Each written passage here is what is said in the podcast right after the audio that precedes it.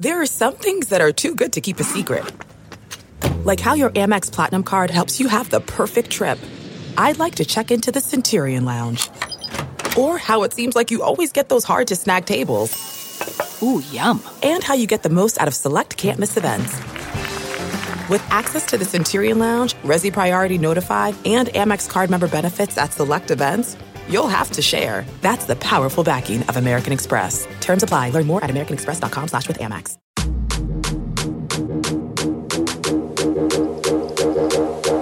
This is the Straight Up Breakdown Podcast with Greg Smith and Jay Foreman. Oh, Tell it to me straight up. Hello, and welcome into the Straight Up Breakdown podcast, proudly part of the Hail Varsity Network. I am Greg Smith, your I am definitely staying into, in the house until we get out of this deep freeze friend. I am Jay Foreman, your again, once again, snow shoveling, snow blower, uh, African American Eskimo. So I am out there in the elements way too much. Hey, listen, I'm not going back out there. I tell my wife, man, if we get more snow, it's up to God. Like I'm just not, I'm not doing it. Like I looked at that snow, and there's not even that much that's sitting in the driveway right now. But I'm, I'm leaving that out there. Like we just don't have to. We just gonna have to rock with it. You just gonna let nature take its course? Yep. Uh, now I wish we were on the other side of the street because the people across the street, they, their houses face the correct way for the sun. So once it gets going and we actually see the sun again, their stuff will melt up nice. We'll still be slipping and sliding, uh, but that's just what it is right now. Yeah, it's uh, it gets pretty dicey out there, and uh, you know, you, you know, I feel for those uh guys driving those big, you know, eighteen wheelers, and then you got people in, you know, rushing to get get places, and uh, I think it was Saturday it was at a little bit of a black ice and it was real a little windy. So it was you know it's tough uh it's it's tough uh, circumstances out there and it's not fun. I mean look when when you when you turn it when you turn the tv on and they you know they usually say oh it's you know 634 and it's minus 11 yeah. It's like this is the stuff you think about with people that live in alaska. You remember when you watch those shows and they're up there in alaska and they have like 30 days of sunlight throughout the whole year and Right. it's always we're in the middle of the united states of america. Then you turn on, you know, and then you see down in Houston and Dallas, they they got snow and stuff like that. So it's uh, it's definitely snowmageddon, and and, it's the the cold temperatures that are really really bad. Yeah, it is. Yeah, we're at that point now where it's just it's kind of crazy because, like you said, you turn it on. Like, I'm gonna look at the watch right now. My watch right now says it is negative eleven.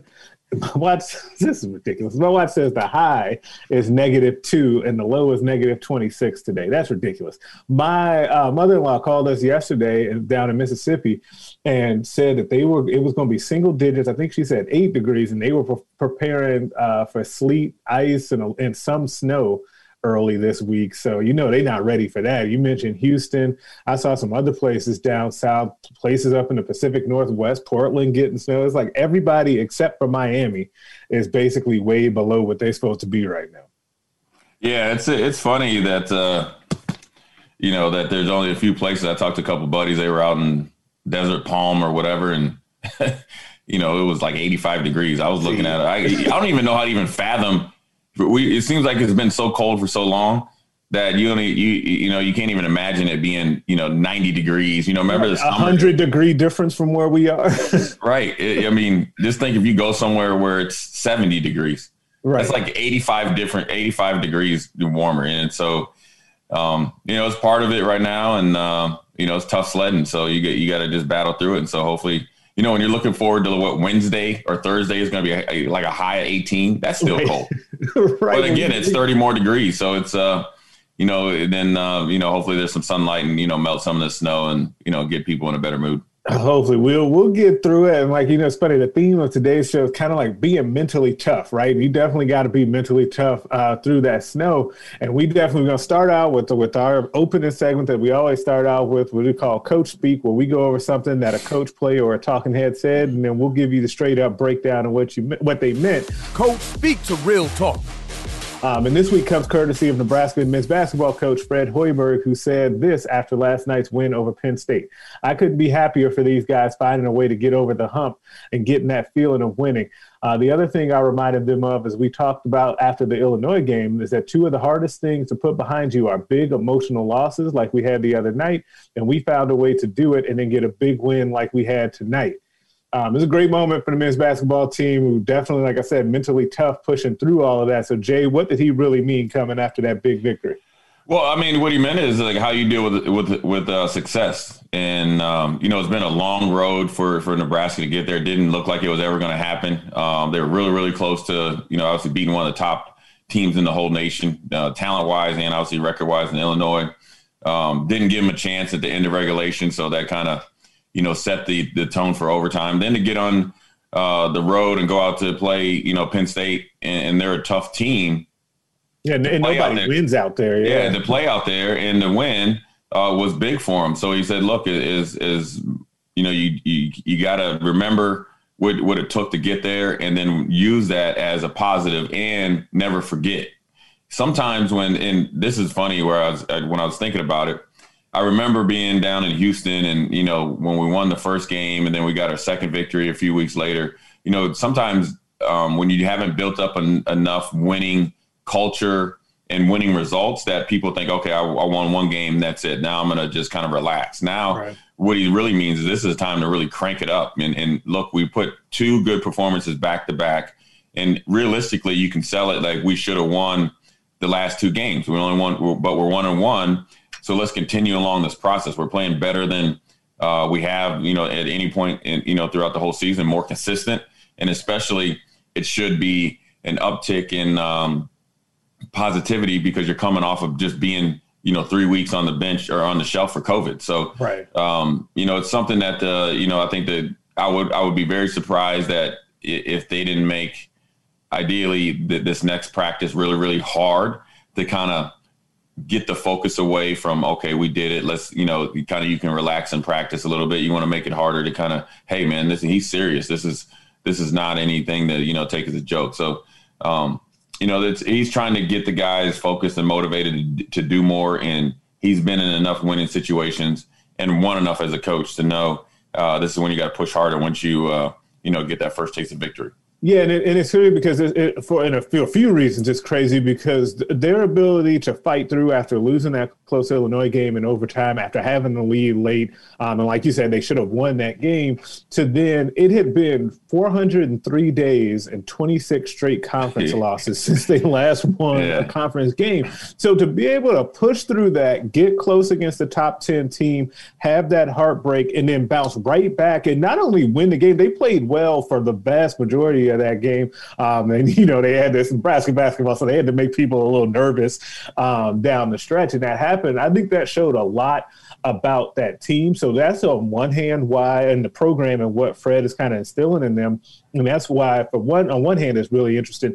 The other piece of this, though, is that, you know, you mentioned kind of like, hey, they need to come back and double down on those good habits and really – you know reinforce that in a tough practice is you want to do that but based on their schedule like how much are they going to be able to do that? Because they're playing every day now. Now after coming off of that long layoff where they had 30 days in between games and man that was that's such a long time um, to go they're now going to play 11 games between february 6th and march 7th so they get no break. So then to be able to kind of say it's really big i think for the team to get that what should have been a win and which would have been a huge win, and then they still get a big victory um, that following night.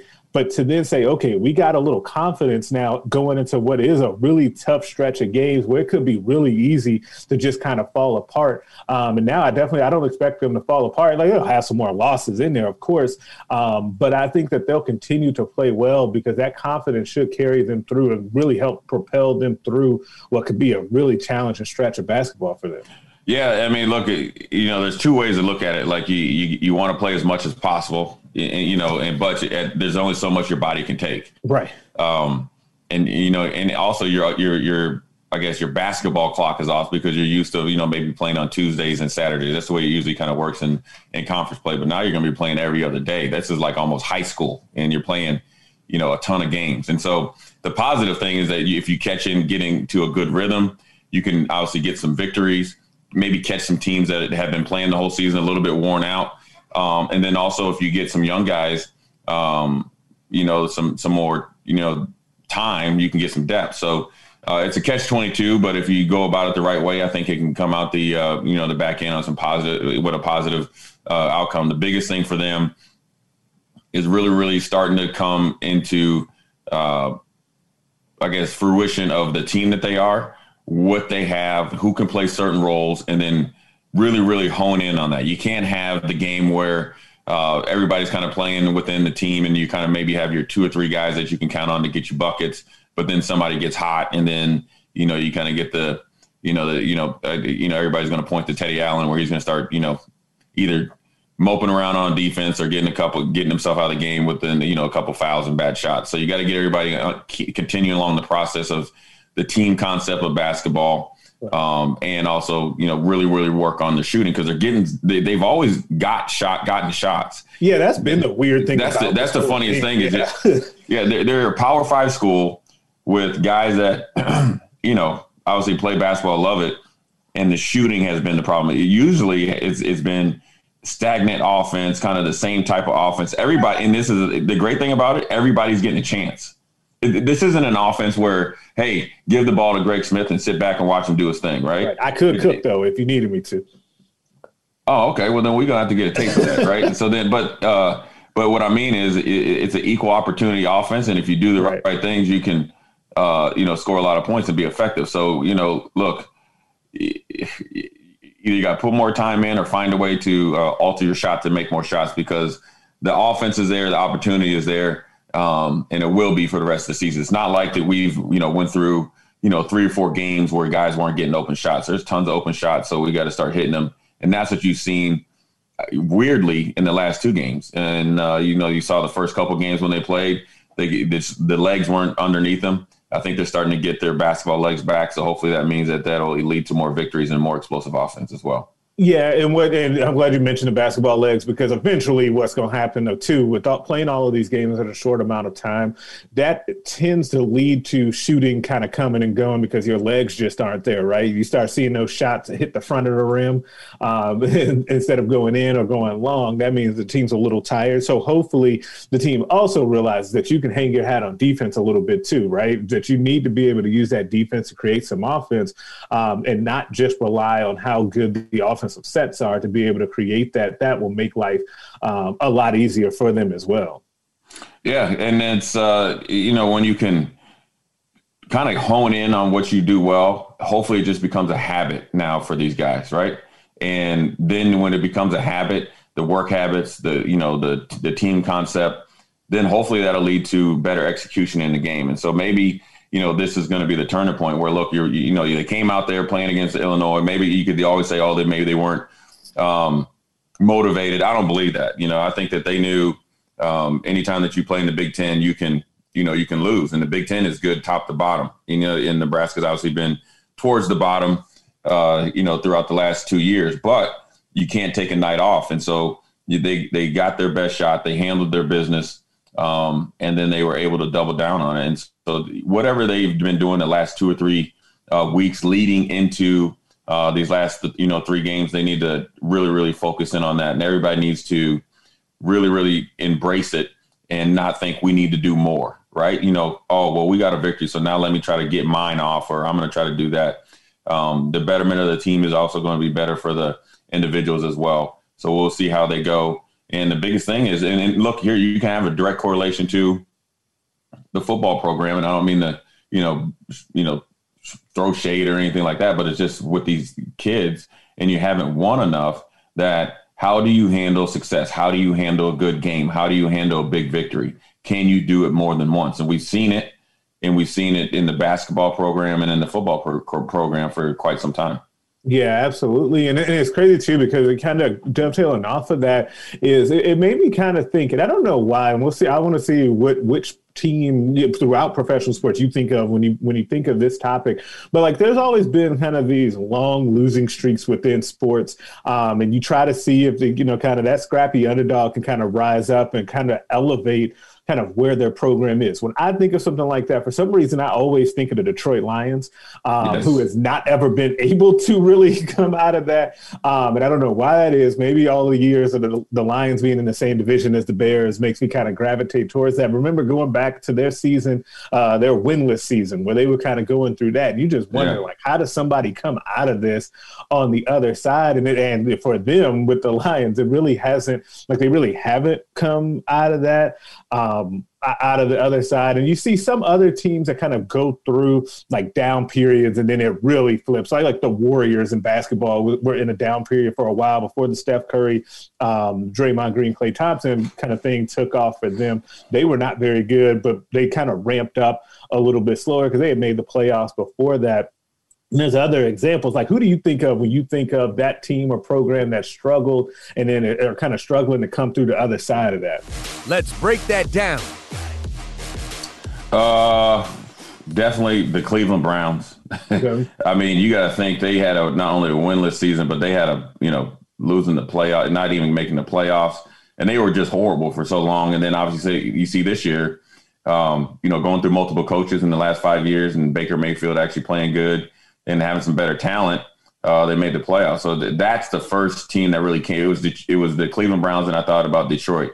Um, you know, those are those are the teams that are like that all the time, and and uh, it's good to see Cleveland doing better. And it's weird with Detroit. I, as you as you mentioned Detroit, I always mentioned, I always thought about Detroit playing on Thanksgiving Day, and they would be always be playing either like Dallas or somebody that was really you know having a good season, the Packers, and then they would play they would play great on Thanksgiving Day and and beat them, and then th- and, then, and then the next week playing a team that you think that they would you know, either, you know, play well against or, you know, have a realistic realistic chance of winning and go out there and lay an egg and lose like 31-13 without even a glimpse of uh, anything they showed on Thanksgiving Day. So I think those are the two teams that I think of going, you know, just, you know, popping in my head. You could always throw the Jets in there, but I think the Jets is more of a systematic or, you know, administration dysfunction.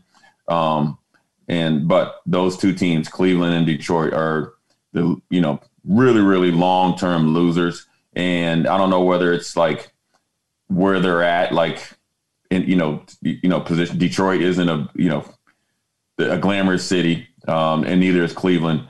And the fans are kind of like that, and they've always seemed like they've had the short end of the stick, and in all the sports really that they major sports, professional sports that they've had. Yeah, and it's crazy too because I was thinking about it. He was saying that the other team, like the Pistons, recently definitely post. Um, I, I said post Isiah Thomas, but post like the Grant Hill time, even though they weren't winning like championships during the Grant Hill era. Uh, but the other team that popped in my mind in the NBA, Washington, the Wizards. Yes. Like that's a team, and it's funny because now when you start to think about it, though, honestly, all of the teams that we mentioned kind of have something in common. I guess a lot of dysfunctional ownership right? Like right. The, the, leadership up top has been dysfunctional, and that's been like that with the Wizards. I'm trying to think of like in my lifetime, like watching sports, like I'm trying to think of what the best Wizards team was, even though it might be. Now, the, well, I'll take that back. It's two of them that come to mind. The, there were a couple years in there with Brad Beal and John Wall before Wall started getting hurt, um, where they were making playoffs and they were tough outs. They were losing to like yeah. um, LeBron and the Cavs a lot, but they were making the playoffs. But then before that, the team that really needs like all the books and movies and 30 for 30s with like Gilbert Arenas and Antawn Jamison and Javaris Crittenton and all of those guys. I think Matt Barnes might have been on those teams. Um, like those groups, like though, yeah, th- that Wizards team, man, they've been losing. It feels like our entire lives. Yeah, it's it's it's uh it, the funny thing in professional sports winning and losing, and of course, it's it's always going to be tied to talent, but they're professional athletes, right? Right.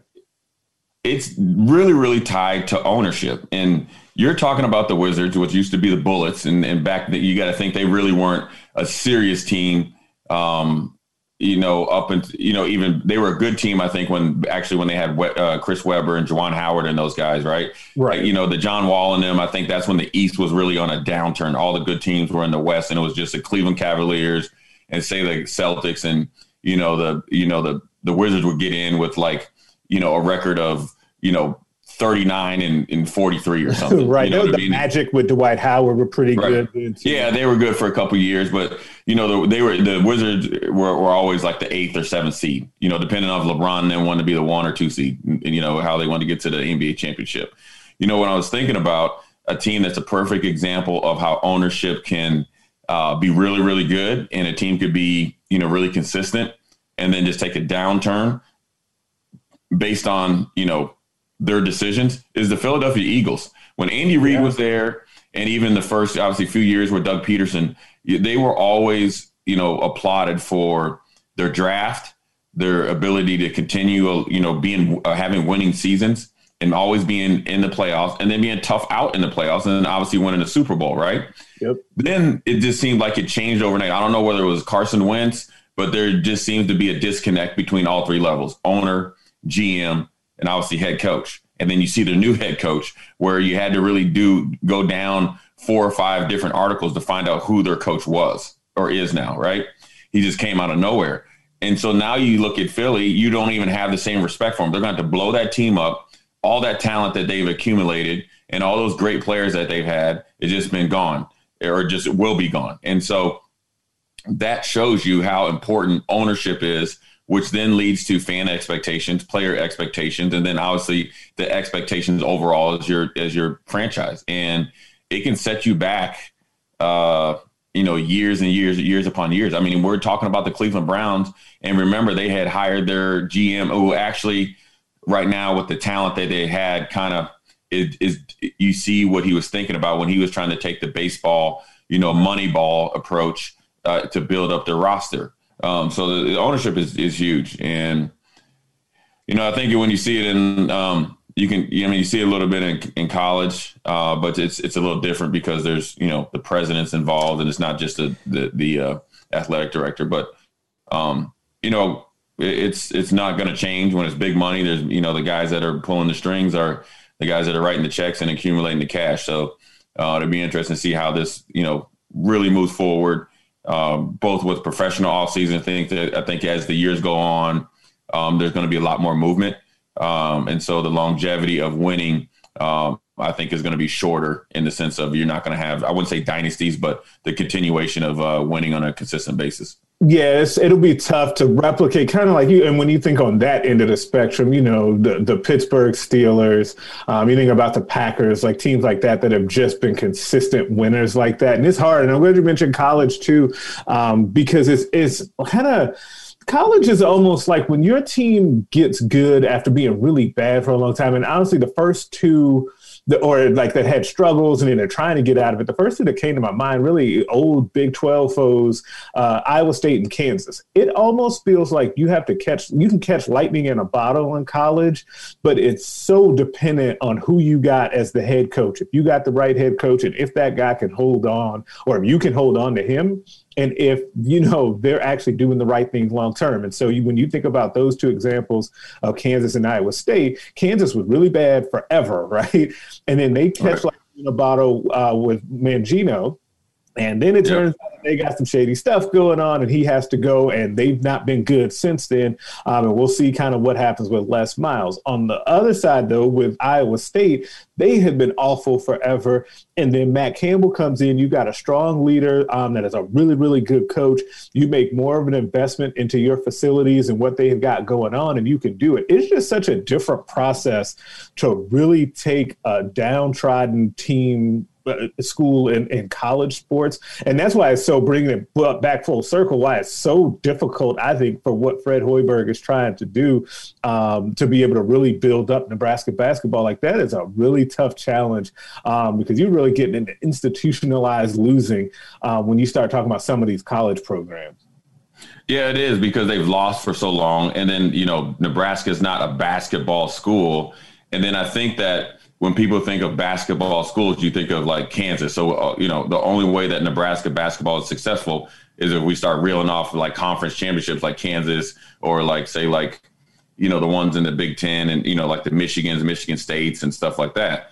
Well, we, you got to have the certain expectations of what you want as your basketball program and then go out and recruit and obviously hire coaches uh, and have, you know, the administration staff within that program uh, you know, to execute that. So, um, you know, of course, Nebraska basketball needs to be better than it has been before Fred Hoiberg got here. But then you have to go and really, really, you know, really, really find out what you want that basketball program to be. And that's what it has to be year in and year out. That's how you recruit to it. And a perfect example is like Creighton. Like Creighton, of course, the last say like 10 years has been a really stable program. Right. Um, but the players that they recruit kind of like they're I, I, call it suits. Like you, you, of course, they have you know Doug McDermott's and guys that are really special, but they always have the same guys in other positions, right? Yep. One kind of really good player, and then you know they kind of look the same. Now here's a perfect example of a basketball program that was I call a blue blood or a basketball school that's lost their way, which is say like Georgetown or St. John's, right? When they were really, really, you know, going, they had big guys uh, shooters, NBA type of players, and then you haven't really had a respectable program for both of those schools for give or take, you know, the odd year or two for about you know 15 to 20 years. Yeah, and it's so been a while since it's Georgetown been a while. and St. John's were really competitive, like just really good. Yeah. Yeah, so that's the thing that it can change, and and when you think of schools and that still have it, you know, Georgetown's kind of like Nebraska in in football. They still have like uh cachet you know right. what I'm saying? When when they're on TV, you're like, oh man, the Hoyas are playing. We're you know we got to watch them, and we're probably like thinking about you know when they had Alonzo Mourning, Patrick Ewing, Mutombo, and all those guys. But you're still going to turn on the TV. Same thing with Nebraska. Oh, Nebraska's playing. Yes, they know Nebraska hasn't been in the national you know spotlight since say like 2001, right? Or just say like 2009 because obviously with Suh and stuff like that. Right. But it's been some time. It's been over 10 years, and you'll still turn on the TV and watch, and it's not uh, something that's ever going to go away. So it, those schools are in a better position than say Kansas.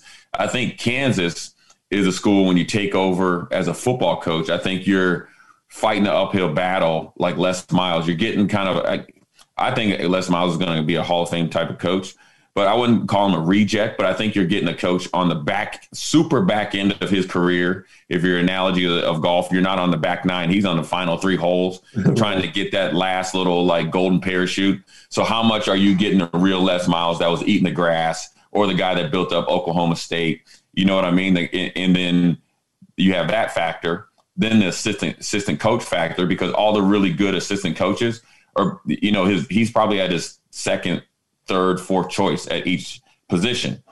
Maybe there's some young diamonds in the rough, but you're not getting the same type of continuity from a coaching staff standpoint because the guys that he had when he was at LSU are off doing their own thing. And so they're not going to go to Kansas to be the linebacker coach. They'll go to LSU, Arkansas, Missouri, and be co defensive coordinator, linebacker coach, DB coach, or assistant head coach. You get what I'm saying? So it's hard for those teams or those those schools to make a turnaround. The best way that they could do it is kind of like the Bill Snyder uh, deal with uh, Kansas State football. You know, if they got 25 scholarships, 18 of them are JUCO guys, or high 12 of them are JUCO, or 14 of them are JUCO, and then you you know you hit on some you know some guys that you can build a program. You got to do that two or three years, and then you just go from there, and then um, then you can start recruiting you know high school seniors and stuff like that. Yeah, and it is crazy because you it it also there's a thing too where you have to also handicap it for kind of the changing and evolving landscape in college football, right? So it's different trying to do that, you know, 20 years ago when Bill Snyder was trying to do it versus what they're trying to do now. Um, because now it's it's crazy just thinking about it from recruiting. So it, maybe bigger schools wouldn't have come into Kansas to steal the recruits that Kansas or even Kansas State would have been able to get if Les Miles is trying to rebuild that program.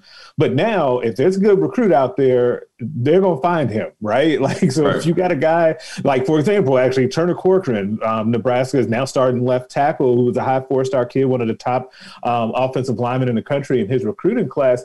Like, maybe he would have been more likely years ago even to stay, you know, right there at home in Lawrence and go to Kansas. But now everybody knows about that kid. Like, there was no hiding him kind of off the radar. Right and doing that. Whereas maybe you could get into that years ago, um, but that also levels the playing field um, because now and it's it's those kids are now even more comfortable leaving home too. Like you you still have the high majority of really highly recruited kids will stay in the area now. It's not necessarily in state unless they're from one of the down south schools where like you have multiple in-state schools. So if you're a, a big time player in Florida, yeah, it's going to alter that rate because you have multiple um, schools that you could go to to stay in state. Um, but most of those kids are staying in region, um, which is why it then becomes such a big deal for, say, schools like Nebraska or even Kansas um, when you're trying to recruit and making you go national because you just don't have that base um, in your region, though that's kind of changing here over the last handful of years where the kind of vaulted 500 mile radius um, has really taken an upswing. And I think that there, uh, we're going to look back at this period of time and somebody is going to benefit from all of these kids um, elevating their games in this region, right? Like we're going to look up in a couple years and be like, school X really found a way to build their roster based on all this talent that's in this Midwest region. Right. I mean, look, you know, the great thing about I know people are like, you know, with Dickerson, you know, going to Oregon and and you know, uh, Johnson going to Iowa, people are like, oh, you know, you're losing these kids. It's, it's actually a good thing. It's a good thing for them that they're able to get out on a national you know national exposure and go to different schools you want to have options right? Yep. um, but then it's also good for the state of nebraska and it's also good for the university of nebraska. Now where the pressure comes from is that you got to make sure that you have an appealing product and program um, for these kids to stay home. Right. Um, because that's you, the equalizer because if the, you make it to where they want to be there and it's fun they will then they eventually say oh there's no need for me to go elsewhere to find what i'm looking for because it's right here up the road Right, and that's and it and that and it's twofold, right? It's all the glitz and glamour, which I think you get more here than anywhere else because you're the only show in town. You still have the national cachet and respect. Um, it, you know, it, you know, it's it, in some form or fashion. Um, not, the, but the biggest thing is now we got to get to where we're, you know, respectable on the field. Now it's not as easy as people think. Thinks right, and so we're at the point that where you got to really sell a really, really tangible vision tangible opportunity and have the right kids that want to do it now. And so as you've seen, there's been some turnover and you got to kind of weed those kids out. And that's where, you know, it gets a little bit tricky because people these days don't have patience. And the reason why I don't have patience because Nebraska was so good. They've never been bad up until, you know, obviously recently in these, like say like last 10 years, right. Where it hasn't been consistent. And so when you're striving for more and you're, and you're, and you're not, and it's not quick turnarounds, there's a little bit of jealousy going on. But what people don't understand, it's easier to turn around a program that maybe has a bigger pool of talent, you know, say like, you know, UCF or, you know, say yeah, what uh, the guy at Florida State is trying to do. Florida, Florida State, where you know you're going down to the 7-Eleven, and, and, and, you know right around the corner, you got two guys running four or five, and they're three or four star recruits, and they're just you know just need a little bit of seasoning to go to. Now Nebraska's you know high school uh, you know, football is really, really starting to take off. And I think that uh, these camps have helped it. I yep. think that the, you know, the specialized the, academies, the specialized academy, the Warren Academy, I want to definitely give love to that. But then also, I think that the social media and stuff like that has helped you know, and I saw it also in, in, Minnesota. You see a lot more national kid or a lot of kid. Look, we got a couple here on Nebraska's roster, right? And, but I think that also you you turn on the TV, and I remember Alabama, the guy that got drafted, he from you know Roseville, Minnesota, where social media has helped these kids get exposure. Because back when, say, like I was getting recruited, or even a little bit after, or even recently, just say 15 years ago, they were like, "Oh no, you know, you you're in the state of Nebraska, so you're automatically." you know, a tick or two lower. And there's still a little bit of that because a lot is predicated on if Nebraska's offering you or when. Right. But when you go to when you were had the ability to go to these camps, they don't care where you're from. You know what I'm saying? And then yeah, your tape you matches it. Can you play? And so that's really helped these kids. And then it's also, you know, hopefully help the program. And you got to think now where you think of, you know, I obviously look at all the linebackers, but you know, in the state of Nebraska, you got two guys that are getting national love right now, one from Burke and one from Columbus. And then you got all the multitude of guys at Bellevue West that seem, I mean, the two tight ends, it's, it's like a, a race to see who gets more offers of big time schools. I just saw Helms got an offer from University of Miami. Obviously, you know, Nebraska probably love him, but it's really, really a good thing. Um, but it's also makes it makes it harder, and it's not a bad thing if kids go other places. Um, and, you know, it's the opportunity that they they want to do, you know, right off the get go.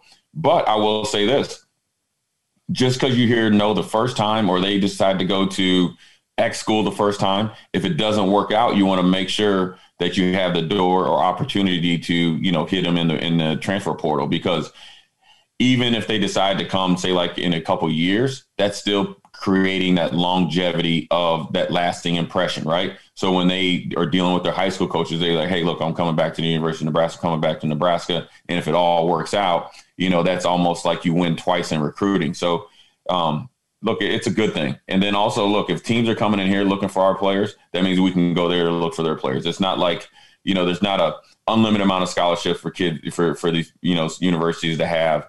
Um, a lot of times they, you know, they go out and offer 400 kids, knowing that they're only going to take 20, and um, so the, ultimately, I think Nebraska's in a good position now. They just have to get it out there on the field, and I think that if they get it out on the field for a year or two, whenever that happens, obviously I'd like it next year and the year after, um, that they will actually have a problem where um, they're not taking enough in-state or Midwest kids within that 500 mile radius. I think the the old thing of like, oh, you only can get speed from California, Texas, and Florida, or like you know Alabama. I think that's that's long gone because there's so many uh, trainers out there, football academies. Like I was talking about the Warren Academy, um, the Foreman football academy. I'll talk talk. You know, I'll give me a selfish shameless plug. There you go. You, um, you there, there, there, there's tons of opportunities out there, and plus these kids are training a lot earlier. And I was just talking to, you know, a former teammate about it where,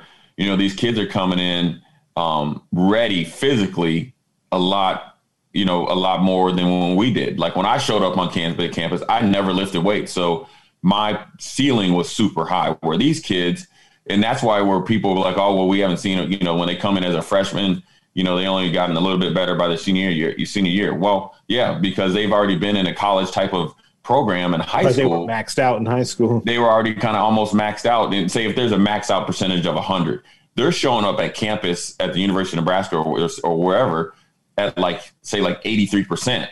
So that jump isn't that big. Now, there's other schools that that take more projects and guys that did, that needed to be developed. Like say like um, Michigan State, obviously before Mel Tucker got there. That's what they that's what they built yeah, their program on. Did, yeah. They would bring you in there, you know, put you through the meat grinder for two or three years. And by the time that you were a redshirt sophomore or junior, you were a grown man. But what you looked at as an 18 year old definitely wasn't what you looked at like when you left. And so it can be done that way. Um, and you can do it both ways at the same time. You just got to be really strategic about it.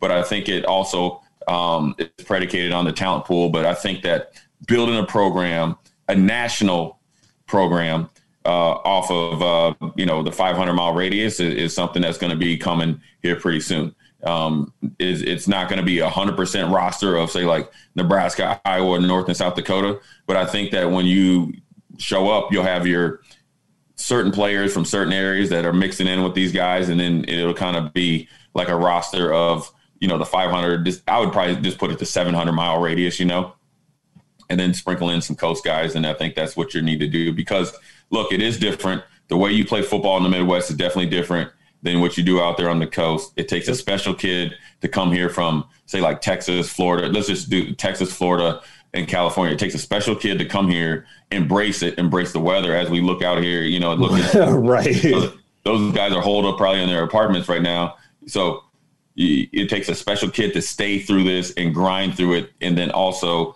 uh, be accustomed to the Midwest way, way. So you can't have you can't go build your whole roster kind of like Mike Riley. Oh, we're going to get a whole bunch of California kids. Well, they you just you know just decimated your depth because none of them can make it past year two or three. So you need your special guys that are able to come here and, and do well, and they have to be good athletes as well. Yeah, absolutely. And it, it's just there's it's just so hard. Um, it's just, hard to build a program trying to go that way. And that's why I kind of like um, what's happening. I've written a lot about at hailvarsity.com about how I like where things are heading with with more kids from the area because I think that that last point it sounds it sounds like a no duh thing where you're like, oh well, if you get kids from more kids from the area, um, they're used to kind of the elements, they're used to just the lifestyle, all of that, and, and it's just such a big deal because it seems like something that you should be able to go grab guys from anywhere and then teach them, right? If you got a quote unquote strong culture, you can do that, but you are raising the degree of difficulty by a lot relying on that for the bulk of your roster, right? Like you can do it, sprinkle it here and there, and you've got other guys maybe to give examples of that are already on your team, and they can take a guy under their wing.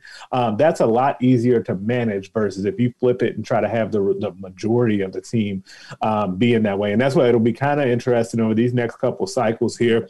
Because I think it started here this last one to see how Nebraska goes with that but um, every week we end the show with our segment called "Put Them on Blast," uh, where we basically put somebody on blast for something that they did or said. Put them on blast. Now, this week, I, I've got to go with ESPN. Now, it's going to sound like at first that it's, it's, Dana White, which he definitely deserves it as well for sure. Um, we'll get to why it's uh, ESPN the roundabout way. So, over the weekend, Dana White uh, took a shot at Ariel Helwani over uh, Gina Carano's uh, anti Semitic post that drew put, pushback from a lot, including former ESPN employee Dan Le Batard. Now, if you don't know, go check it out. There's a long history between uh, MMA journey, journalist Ariel Helwani um, and UFC president Dana White. Like they've gone through the ringer um, together.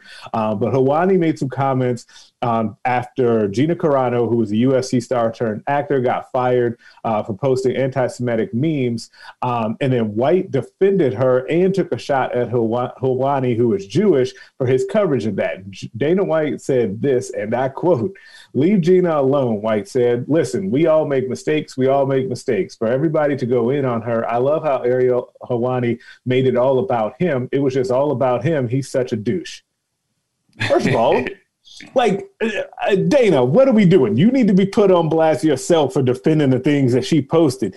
But on the other side of that, why ESPN is actually the recipient of this getting put on blast is because ESPN, I, as of recording this on Monday morning, unless I've missed it, has not put out anything saying that what Dana White said was wrong about their own employee. Like he would, they Dana White went in on their employee and they've done nothing. Like I'm, a, I assume this is because ESPN is still a UFC rights partner, and they don't want to make him mad because they're in bed with him, basically.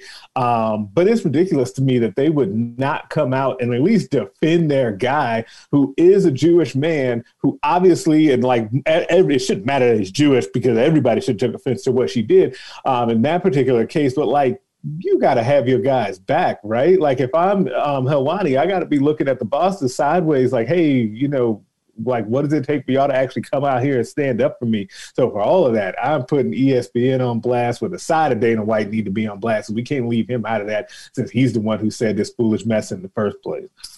Yeah, it's it's it's weird that uh, you know I was looking at ESPN, uh, you know about what the the Wheeler guy out there in Seattle and how much coverage that got, right? And right. then versus like, you know, there's always that big thing they did, you know, there it was a, you know, whether it was, you know, BSO or just what they've had it at. Whereas like when Ben Roethlisberger and Michael Vick, they both were going through their things on ESPN and how many times they ran to Michael Vick versus Ben Roethlisberger.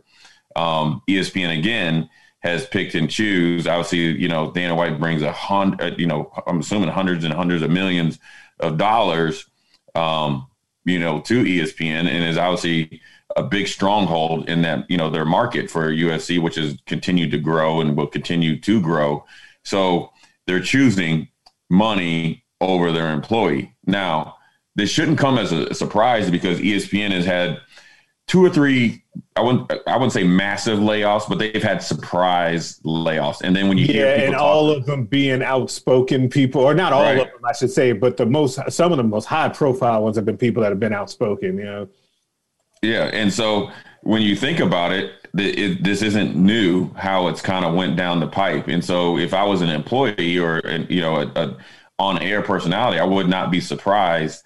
Uh, you know where those lines, you know where they where they're gonna, you know, be more, you know, I guess cultivated to, which would be you know Dana White. So I, am not surprised that I would be looking over my shoulder and probably looking to, uh, you know, move. But that's just the way it goes. I mean, you got to think of all the different shows, all the different personalities, how how people have left. Uh, you hear the stories uh, of of you know how things ended, and it almost seems like it never ends well. Even for guy, even for like Chris Berman, a guy that kind of, I mean, he built ESPN. Right. Dan Patrick was, there. was like that. Dan, Dan, Dan, Patrick, for a guy to say, you know what, I'm actually going to go do do my own thing because I hate you guys. And Keith Olbermann, when he left, remember he was outspoken. They brought him back, and then they're like, "Oh no!" So it, it's it's something that uh, you know that uh, is. Uh, I'm not surprised, but I guess if I was him, I would be. I wouldn't be disappointed. I guess it, you can think about it. Here's the funny thing about it: you can hear about it, and I could see, like, say, you go through it, but then until you go through it, right, it, you don't feel it. It's almost like you know you have a sick family member and you, and you know that they're in hospice and but until you get the call say they're not going to be here anymore it doesn't hit you and i think it's hitting him right now i, I can guarantee you he's upset um, because it had nothing to do it's just weird it seems like a layup right or couldn't they just pick up the phone and say hey man you know look I'm, I'm assuming and i don't get into religion politics or what you're you know you know, it doesn't matter to me if you're African American or what, you know, if you're Jewish or Catholic. I don't even really sometimes even know the difference. But I'm assuming with ESPN that you have some big money people uh, that are of the Jewish religion, right? I'm assuming, and, and that's just me. Um, those would be phone calls that I think that would be called up there, like, dude, what's up? you know, and so it's going to be interesting to see how it goes forward if they make a statement. But the way they handled the Wheeler thing with the domestic violence let me know uh, where they are and where they stand on some certain things. Yeah, it's just like you're gonna have to, and then we're also gonna come to a point. I I actually assumed that we already would have gotten here, but with Dana White about him representing the UFC, because that, people don't realize Dana White doesn't own the UFC. He's the the face of the of the place. But at some point, they're gonna have to look at that the the people above him and say, hey like, man, can we have you out here saying all this? Unless they're with him 100% lockstep, and we just don't know that, right? So they're, they're going to have an interesting crossroads um, with that, too. But, uh, Jay, who are you putting on blast? I am putting on blast, and this has to be it. And I gotta, I gotta continue. I gotta put. I'm every time I get a chance, I'm putting this dude on blast. I am putting Johnny Manziel Uh-oh. on blast because he is quoted as saying, "If the NFL calls, he isn't answering." Now he plays in this uh, fans controlled football league, which you know is kind of you know I mean it's I wouldn't say it's pretty cool, but it's you know it's something to watch. That, it's innovative, yeah. Yeah, and it's something just to kind of waste some time. Uh, and he was horrible in the, in the, in, the, in his debut. Um, you know, he, he, threw for a touchdown, ran for like 60 yards. It's kind of like indoor football, but you know, really the fans are controlling it. These weird uniforms. It's almost like it looks like if you're playing like Madden and you and you got to create your own team in a jailhouse football league. These are what the uniforms look like. So he goes out there and lays an egg, and he's kind of been off the. He's been out of the spotlight. You know, he, he was on the Golf Channel talking about he could be a professional golfer, which I think he grew up on a golf course, and he's actually pretty good. But then he says that if the NFL calls, he isn't answering. Listen here, Johnny. I'm going to tell you one thing and one thing only. Okay, this is a news flash to you. The NFL is not calling you. They haven't called you last year. I don't think they called you the year before you're not good enough and you're a first round bust. And so just do what you're doing. Don't even try to act like you have an opportunity to come back and play. It, maybe if Canada calls, I understand that, but I'm putting you on blast for sitting at, for really pimping yourself out there and trying to act like you still have an NFL career, which you have, which you did consciously screw up. You, you know, from your rookie year to the, you know, for all the other times to, you know, going around to different teams and having opportunity. So look, there might be some buyer's remorse or you know a little bit of regret on his part, but I got to put you on blast for trying to act like the NFL is still calling you, calling you, and if they are calling you, they're saying, you know what, bad, my bad, I butt dialed you from an old phone uh, that I've had, you know, for a couple years. I mean, that's basically what it is. It is crazy because Johnny Manziel is in that situation, I think, where it's a really rare thing, and it can be profitable if you play it right, well you're basically just getting attention and money for being yourself, for like being the personality that is Johnny Football, right? Like, and there's only a handful of those folks out there, and eventually that ends. So he's got to, and I feel like he's one of those. He's trying to throw everything against the wall um, to see what kind of what sticks, but also saying, still saying crazy stuff. Like if you see him on social media, he's still like I, he must search his name because he is always ready to clap clap back at somebody for saying something about him or Texas A&M or his career or anything like that. Um, and he's on that real dangerous line of just falling into irrelevance. Um, and maybe that's what drives some of this crazy stuff. Because I'm with you, man. Nobody in the NFL is calling him, at least not on purpose. No, and it, you know the best thing that he could do is really you know come to terms with I guess it's Johnny football. I mean, he's making, you know, he's a Heisman winner, so he's always going to kind of make yeah, some sort of income that. from, from, yeah, he's always got that from like signing autographs, or, and I'm sure there's something that they always get.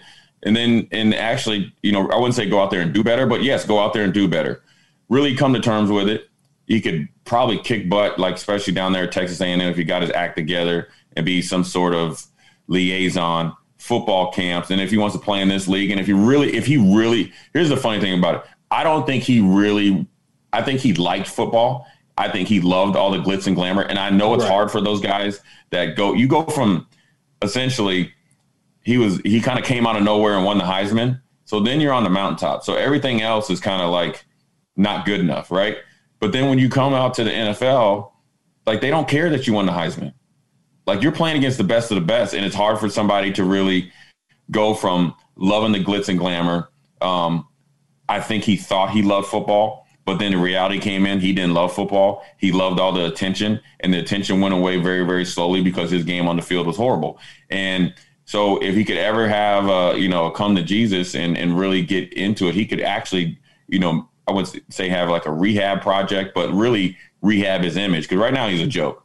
You know what I'm saying? I, I mean, if he walked in like somewhere, I was, I'd be just laughing. Like, dude, you had it. You had the NFL in the palm of your hand, and within like 18 months, you just, right. you know, because it hadn't happened immediately. Because it was it. Right.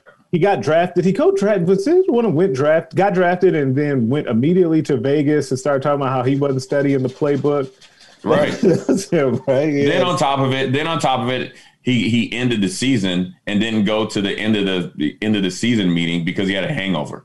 Yeah, like seeing that, that, yeah, but that's the that, type of stuff that, of all the things in the NFL that can get you like what people really aren't calling you. It's that sort of stuff because you said this a handful of times. Like it's such a small fraternity of people that all know each other and come from the same organization and work together, and like people talk. Like it's it's hard to overcome that once that gets rolling against you. Yeah, and also here's the thing about it. They're gonna. Here's the thing about the NFL for people out there that want to listen and understand it, especially for you guys that think that you want to go play. The NFL is, I'm gonna overestimate, but 99% of perception. It really is. They kind of give you like a, I call it like a shelf life when you come in, what type of player you are, and you spend so much time breaking that. Right? If you watch the draft, right? Here's what people do. All is like, oh, who drafts? Who, what my team? What my guy? You know, who drafts who? Right? And they, you know, the, all the you know the highlights and they you know i'm always i like that Takk mckinley. I always always tweet it out every draft day. Takk mckinley interview with Deion sanders. But if you really really look at it if you look at the scouting reports what they do they tell you everything that you can't do. 80% of it isn't true but they have to say something and they always focus on the negative. So it is perception. So here's what i mean by that. The things that you hear in the media about him being late to meetings, I'm talking about Johnny Manziel, or a player being late to meetings, or being immature, or you know the stuff that he's doing going to Vegas, which all is his is factual because that's where social media you know started yeah, to take off. Social media got enough, him, and, yeah, right. And, and, but he's dumb enough to go to like Caesar's Palace at 6 p.m. instead right. of going to the high stakes table and going in a you know a secret entrance. Right? He wanted to be seen. So the things that you read about is just probably a small percentage that people see on a day to day basis. Right? They're not going to say Tom Brady's late to meetings and sleeps all the time, right? But they're but when you hear about a player being late to meeting or meetings or X, Y, and Z, that's not the first time that they've done it. Right. That's just a you know the third or fourth time. This is a funny thing about when you guys being suspended for like weed or something. That's not the first time that they've been caught. you've you've failed the idiot test three or four times. You know what I'm saying? So it's just it's just part of him. It's part of his career, and really he could do probably really good for you know going around. I, right now, I'm thinking of, of the guy uh, Chris Herren, who was a who was a really really good basketball player from Fresno State, played in the NBA a little bit, but kind of just squandered his same type of deal. Came out, uh, was really really good uh, got into some trouble, but now he's kind of really, you know, reinvented himself. He goes around and speaks at all these different, you know, Under Armour camps, Nike, but he talks about the pitfalls that he fell into, kind of like Johnny Manziel. Johnny Manziel could do that. I mean, he was the, I wouldn't even say, he, he was like the All American story. He was highly recruited, gets in there, wins the Heisman. The, he was the first quarterback to show how you beat Alabama, right? right. And won the Heisman, and he had pretty much college football media in the NFL at the palm of his hands, and then in a, a very short time, uh, he lost.